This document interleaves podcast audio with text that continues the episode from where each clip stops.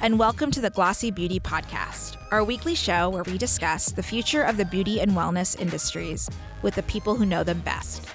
I'm your host, Priya Rao, beauty editor at Glossy. And today's guest is Tiffany Masterson, the founder and chief creative officer of Drunk Elephant. In this episode, we talk to Tiffany about starting one of the earliest clean beauty brands, the pros and cons of building community on social media, and what she needs from a partner to sell Drunk Elephant. Hope you enjoy the episode.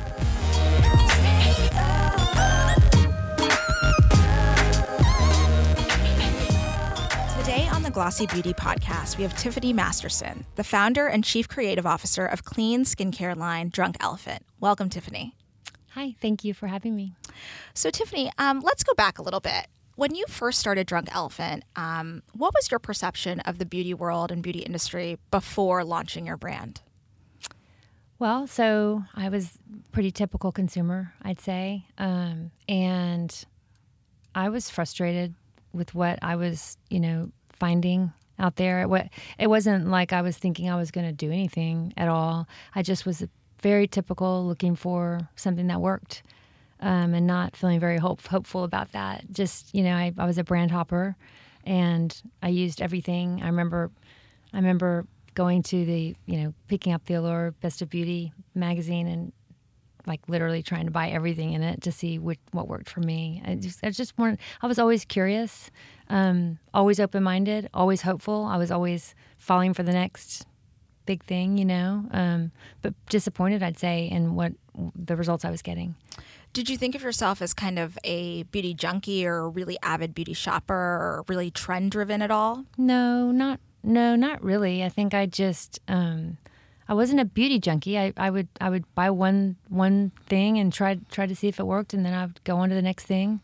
You know, I wasn't like a collector. I just usually was focused on trying one thing to see if it would help me. When you think about um, what Drunk Elephant stands for now, you know, it was one of the leaders in the clean skincare movement. And, you know, this idea of not only being, you know, good for you and good ingredients, but also efficacious. So, talk to us a little bit about the road to get there. So, when I launched Drunk Elephant, I was searching for a name, like a, a category name. Um, I was actually asked by Sephora in an email early on what, what category I would fall into clinical or natural.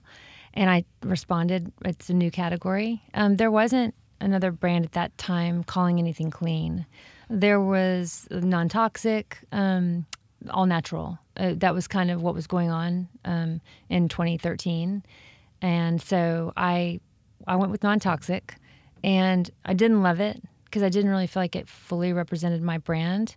And um, so eventually, just because of the negativity of that word, I switched to clean. We had to in 2015 we had to call the brand something. We had to you know kind of put on our on our um, on our space in Sephora you know a title like that kind of thing. And what are you? Define yourself. And I went with clean, compatible, clinical. Um, and I really thought that my philosophy sort of was clean, except for that I was kind of in, I was kind of including in that good for your skin and good for the body. So I was kind of thinking of the whole picture, calling it clean, and no one was really using that word. Um, and then people, then brands started using that word, and but they were defining it differently than me. And so I was frustrated with that because that I was like, wait, wait, wait, that's not what you know. Um, so now I would not define myself as just clean. We're clean, um, but the fact that we're biocompatible. And that's really what the word was I was searching for from the beginning. And I actually said it to Sephora early on. And it was more like, that's not a word that's used so, so often. And so, will the consumer walk in and understand what that means and immediately kind of know? We want, we want a word that people know right away. But I think looking back, I wish I would have gone with that gut, um, just using biocompatible, because that's frankly what it is all biocompatible ingredients are clean, but not all clean ingredients are biocompatible.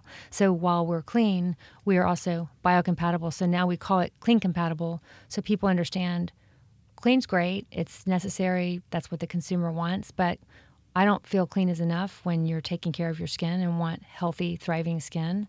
Um, clean compatible is is what we are. So that's that was kind of that's where I am today. So, Tiffany, when you first got started, you know, one of the things that really differentiated um, Drunk Elephant, besides being clean at the time, was the Suspicious Six. Tell us a little bit about that or what you were thinking, because now, you know, every brand has a no list, every retailer has a, load, a no list. What were you thinking? Well, so I'm glad you brought that up because the Suspicious Six is the is the biocompatible part of it. It's the compatible part of it. Suspicious Six is often misunderstood, misrepresented um, as clean, like as I, like I'm saying, oh, we're clean because we avoid the suspicious six, which is completely not the way that that that's intended to be. Um, it's not true. Um, the suspicious six are just ingredients that I suspect are at the root of skin issues. Um, essential oils are clean. Are they biocompatible though with your skin? So those are two different things. And so in the beginning, I had that list that brands have that listed all of these ingredients that aren't in my brand. And that was more of that whole non toxic vibe, you know? Um, and I actually, you know, I took it down off my website because it was it was leading people to think that I, you know, was this brand that's you know um, strictly non-toxic and avoiding parabens and avoiding you know all of these ingredients. And actually not true you know parabens are actually not bad. Right. And so i didn't want to fall into that whole thing where you know i was one of those brands. And not that it's a bad thing it's every, every brand has their identity. But i wanted to be very clear about who i was. And that is that yes being clean and trying to avoid ingredients that are linked to internal disease or disruption that's always important but I'm not going to keep that list on my website and have that be the the thing about my brand that differentiates me or makes me what I am because that's not what makes Drunk Elephant tick. It's the other part, the suspicious six, the ingredients I avoid that are included in most brands' products that I really feel are problematic. And I don't even know if anyone agrees with me on that. My consumer might agree, but I don't. I just it's not really a thing in the industry. It's it's my own personal um, suspicion, you know, that these these ingredients and there there there is evidence and there's scientific study that shows some of these things are exactly true. You know that they are true, that they aren't compatible with the health of the skin. However, that's not why I excluded them. I excluded them because I studied the ingredients, I used them, I tested and I did experimentation with myself and my friends and my family early on to see if maybe my theory, you know, held water. And so that philosophy from the very beginning was what drove me and what makes the brand what it is. I think it's why the products are, you know, are resonating with people and I think that's really what we're all about. So I want to move away from this, you know, whole thing of having the no list or the blacklist or you know whatever and and be clear about you know what what really is important to me for this brand. When you think about how much confusion there is in the space whether it's clean or organic or non-toxic how are you communicating what you are to your customer and keeping them continually engaged? So um, that's also a great question because i you know i believe that my customer. I mean, there are a lot of people who understand the philosophy very well. I think there's been waves of sort of these layers of drunk elephant that people are kind of they realize as time goes on. I think the first wave of awareness around drunk elephant was really like the the name, the colors, the packaging, and we sort of got attention about that for a while and then then it was like, oh wow, the people started kind of saying the products worked they were effective, you know, so it was kind of a weird like discovery because I think people assumed immediately with the colors and the name that it was just a fun line and, you know, maybe a, a line for young girls and it didn't really, you know, we weren't serious about the formulations. And the second wave came when people started kind of realizing the products worked, um, and, and that was great. And then I think that even though people have experienced that the products work and that they understand that I exclude certain things, there's still a huge misunderstanding and not a clear, you know, not a clear understanding of why they work and what the philosophy is and why it is. And that's why I still hear a lot of people kind of saying, oh, they're just, they're a non toxic brand. Uh, they avoid these scary ingredients, and um, you know, they they vilify these ingredients. Um, you know, all of those kind of comments that make me know that I don't think that the the consumer really yet understands fully, or that it hasn't fully like, you know, is not. I, I don't know how to say um, embraced yet that it's actually the philosophy of, of avoiding these six ingredients. And I'm not saying they're dangerous, you know, at all. I'm saying that I think that they're just problematic for the health of the skin. And so I think when people start to grasp that and understand that, that that's that's what's made the brand successful, why that's why it, these products work, that then there'll be another sort of I hope wave of kind of um, oh okay light bulb moment, you know that's that's it. You know, maybe there is something to the philosophy. Maybe, in, in, you know, based on what I see every day, the DMs I get, the emails I get, the letters I get, the handwritten letters I get, which is really special. Um, that is what's happening, and um, so I think I don't know if I answered your question. I, I know that it was a long answer, but that's kind of what I'm hoping to see. Um, so, Tiffany, as a founder, you know, you have a very hands on approach. I know that you are very involved in social listening, you're DMing with your customer, you know, you're talking to her um, on the regular. So, talk to us a little bit about that. Like, how are you communicating with her? What, what happens when people are confused, when they disagree? So, you know, my philosophy from the beginning or my approach to my consumer um, was to be accessible. And I really believe that if people are buying my product and spending money on my product, that I should be there to guide them and help them through it. Maybe it's the mom in me, but I think that it's my responsibility to make sure people are using the product as intended and that they do get their money's worth and they do have a good experience. So that's kind of where that's coming from. I want to be on there to answer their questions and hear their, you know, hear their complaints and hear their, you know, what's working, what's not, and all of that. And so, um, it's like an I'm an open you know I'm an open book there. I'm there. They can ask me anything they want. I even have I even host a um, it's called Social Sunday now, but for a while it was FAQ Friday, and I'm there. There's no there's nothing off limits except for you know it's it's not that I don't want people coming on saying the product didn't work for me, but it's kind of like you you know you I've been doing it long enough. You sort of know when it's a sincere negative uh, comment and an insincere negative comment and we do get you know we get both but it's kind of like i always assume that the person coming on is sincere and really does want help and really does want to understand and use the products and make it work for them um, but occasionally you get these negative people who come on and they don't really want an answer and they're really not there for that their they might their purpose might be different and you know you kind of that comes to light pretty quickly when you start going back and forth with them. So it, I kind of view it as my house. And people come in, I like to acknowledge them. I like to like their comments. I like to say thank you. I do the same thing on DM. I do the same thing on the feed. Um, but then when someone comes in the house and is rude or nasty or confrontational or rude to the other people in the community, um, I think they should be deleted. I think they should be, you know, asked to leave um, just because that's not the community I'm building.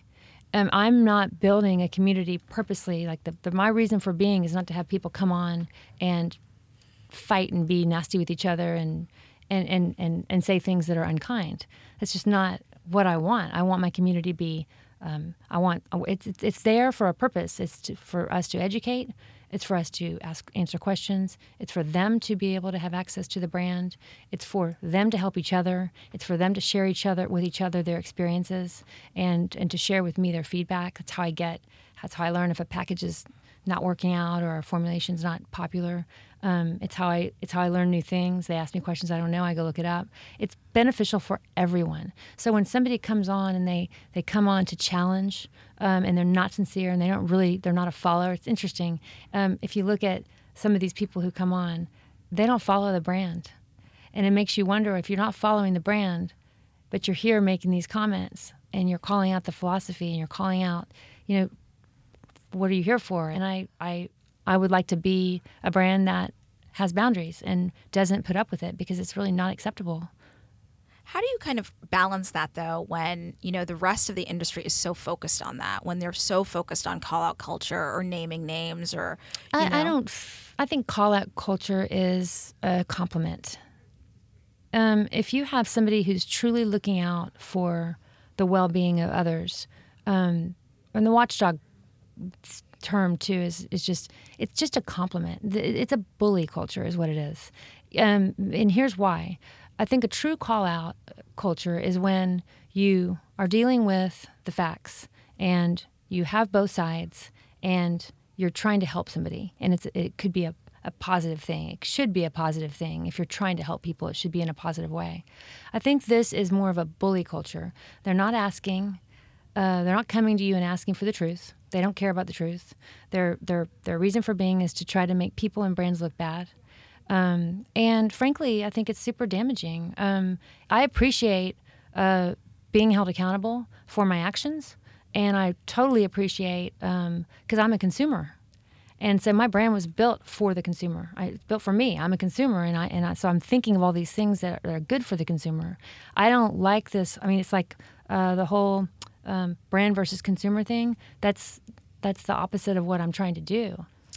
Tiffany, you have a very special relationship with Sephora here in the US where you're sold exclusively besides um, your own DTC site and obviously your very new pop up here in New York. Talk to us a little bit about why why Sephora is right for you, why it continues to be right for you when, you know, so many other brands are really looking for so many different distribution strategies and it's like more more more means more sales, more revenue, more growth. So I I've always sort of felt that I'm kind of a one retail one retail woman, you know, kind of thing. I, I I think that I mean in some cases that's not the case. Like in the UK, I'm, I have two retailers, but it makes sense there for a certain reason. But here, it's like I am a great partner to Sephora. They're a great partner to me. Um, I I want to be able to focus um, all of my energy and resources um, and do it well. And I just don't think for me um, spreading out thin is the right way for the brand. I think it's easier to lose control of the brand that way.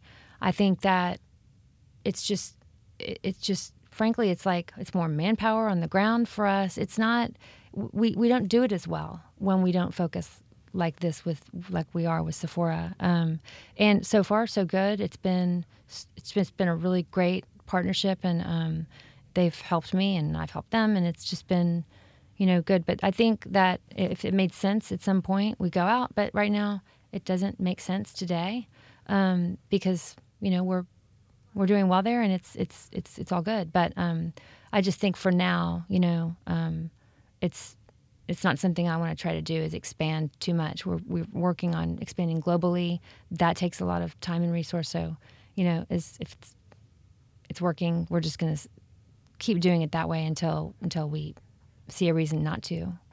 How does that kind of play back to your pop up, which just opened here in New York, and you know this experiment of testing, you know, standalone stores? So I mean, we're we're we're, we're not testing really standalone stores. I don't think that's the point of it. Um, the pop up for me is to uh, it's kind of a thank you to the the fan base um, for you know supporting and loving the brand. It's you know it's kind of like come to our house we're, we're open and we want you to step inside and experience the brand and have access to us. And um, it really is. I think of it as a thank you. Um, we, we, I don't have any plans right now to do anything uh, like start opening stores or anything. Again, I'm, you know, I've got the brick and mortar that's covered. Um, but just, just kind of like, look, I mean, we, we hear you, we, we, we feel your love, and we, we wanted to come here and, and have you come join us and just, know, kind of be able to see and do and buy some things that you can't normally, you know, you wouldn't normally be able to. Um, so we have swag there. We've got Drunk Elephant, you know, shirts and sweatshirts and hats and everything, and, and it's very, it's it's wild. It's it's a really impressive space, and um, kind of gone over the top with um, the technology and the, the we're launching a new product that a, a product that's existing but um, it's Lala. Um, we made it better, and so it's a new version of Lala, and um, and all sorts of things. We share our philosophy, and it's just a way for us to kind of go city to city, um, and and do that. The, the the the larger goal here is, of course, to um, to help people by sharing our philosophy, and that's kind of where what we're looking at now. So. So, Tiffany, when you think about kind of the pop ups in their past iterations, whether it was in London or in Singapore, those were really largely used as not only, you know, thank yous, but also to welcome you to new markets, whether Right. it was the UK or Asia. Talk to us a little bit about those um, international moves and how that worked. Right. Well, in those cases, of course, it was it's, it was to launch, and when we saw the um, the way the uh, consumer responded to the pop ups, you know, it, it's just it, it was exciting to think, you know, we should do this for for you know some of these cities in the United States because you know that's where we started. So, um, but for that, it was the launch. It was we want to we want to go in, we want to do it right. We want to we want to definitely give the people there a chance to meet us and see who we are. Um, and you know we we we took our time with both of those launches and, and really put everything we had into them to make them special. We you know you only get a chance to to do it one time, so we want to do it right. Um, and so I think we just it's kind of like doing everything we can to make a splash in that market um, and um, show them that we're really excited to be there um, and, and make that extra effort. You know, so I think we'll probably do that um, several times. And when, whenever we launch in a new market, I think that's the way we'll do it um, because it was very successful. So, talk to us a little bit about um, the DTC side of the business. You know, obviously, you've got brick and mortar down, obviously here in Sephora in the US and, you know, in Space NK in the UK. What's happening online and digitally? So we have not focused as much um, on that just because we've been focused on doing the retail partnerships the right way.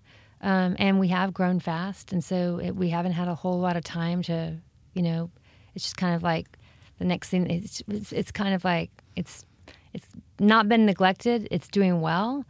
It's just that we haven't, you know, done all we can, I'll say. So I think in the next two years, I can see that growing and um, we, we nurture it a little bit more. And um, but it's doing well when you think about you know that we really haven't tried yet in that area. But but it's exciting to me. I think there's a future there for sure.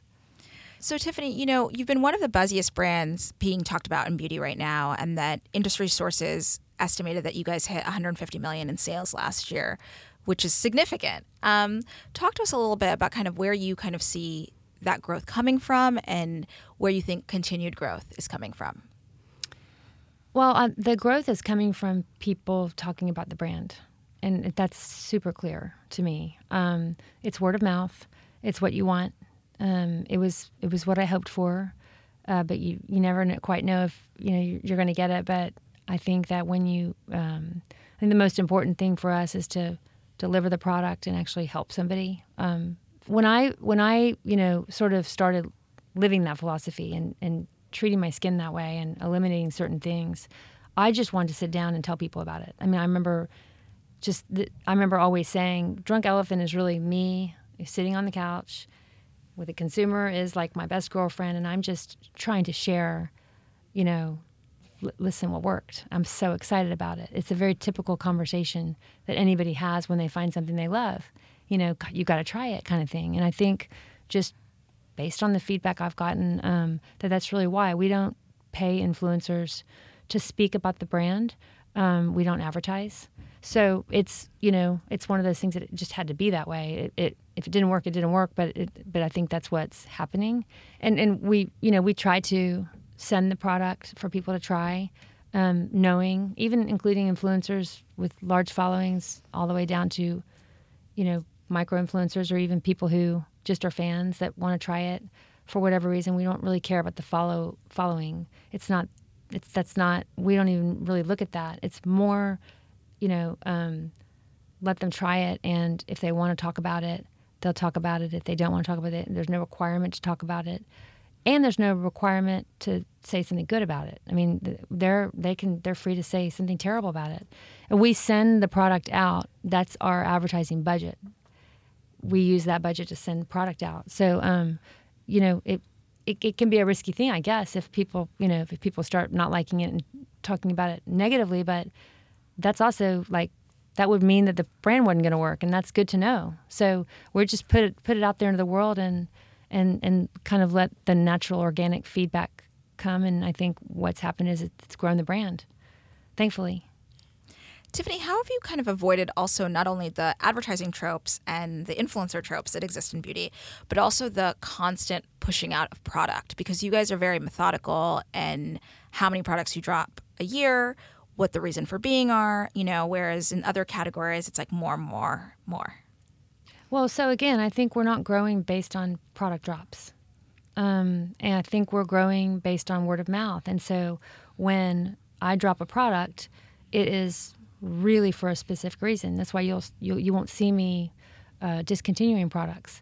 Um, if I launch a product, it's it's it's because the product was a natural extension.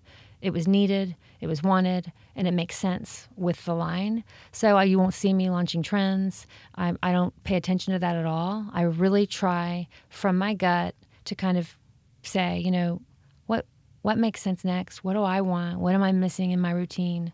Um, and, and it's funny when I come up with it, when it pops in my head, and I'm like, hmm, and I start, you know, and I kind of start making it or whatever, developing the product.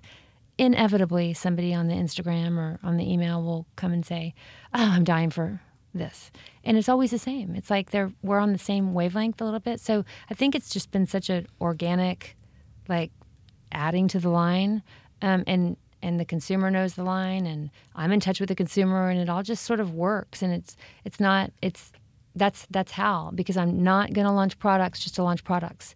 And I'm not going to discontinue products just so I can launch more products.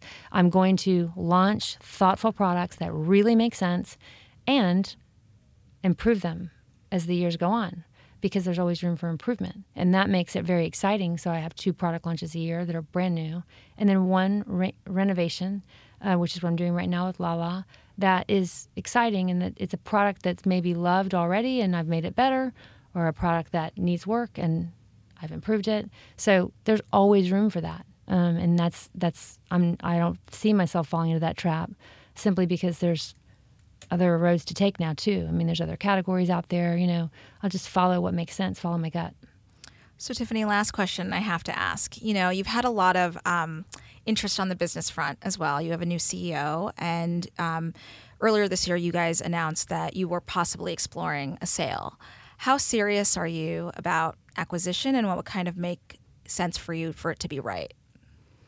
So it, it would have to really be a, um, someone who shared my values and um, it, it, it, would be a forever thing for me because I am not looking to sell my brand and move on or anything like that. There are things I want to do with the brand. And again, whatever, you know, the timing could possibly make sense. I don't know if it happens tomorrow or happens in a year or 10 years. I, I don't know. But I'm open to it. I'm open to the right partner and I'm open to it at the right time. So I'm, I'm just sort of, um, I'm just keeping my options open and I'm going to be really careful about if if and when I select somebody that it's somebody that really shares my values and will let me be who I am and let the brand continue to be what it is. Um, and that's all very important. It's not going to be it's it's going to be more of a strategic thing for me because I feel like the brand needs to step it up in certain areas. Um, it won't be a thing about just selling, and it, it's it's not for that. It, it would have to be for a very real reason that that that the brand's ready for, and all of that. So lots to consider and lots to take into consideration. And so if that happens, you know, it happens. We'll see. So nothing to share quite yet. No, no, no, no, no nothing to share. No. Perfect. Thank you so much, Tiffany. It was great having you. Thank you for having me. And thank you for listening. We'll be back next week with another episode. A special thanks to Gianna Capadona, the producer of this podcast. As a thank you for listening to the Glossy Beauty podcast, we're passing along a limited time introductory offer on a three month subscription of Glossy Plus. Glossy Plus members have access to unlimited content, exclusive research, and more. Join today for just $49. That's 80% off by entering the code INTRO at checkout. For more information, head to glossy.co slash subscribe. We'll talk to you next week.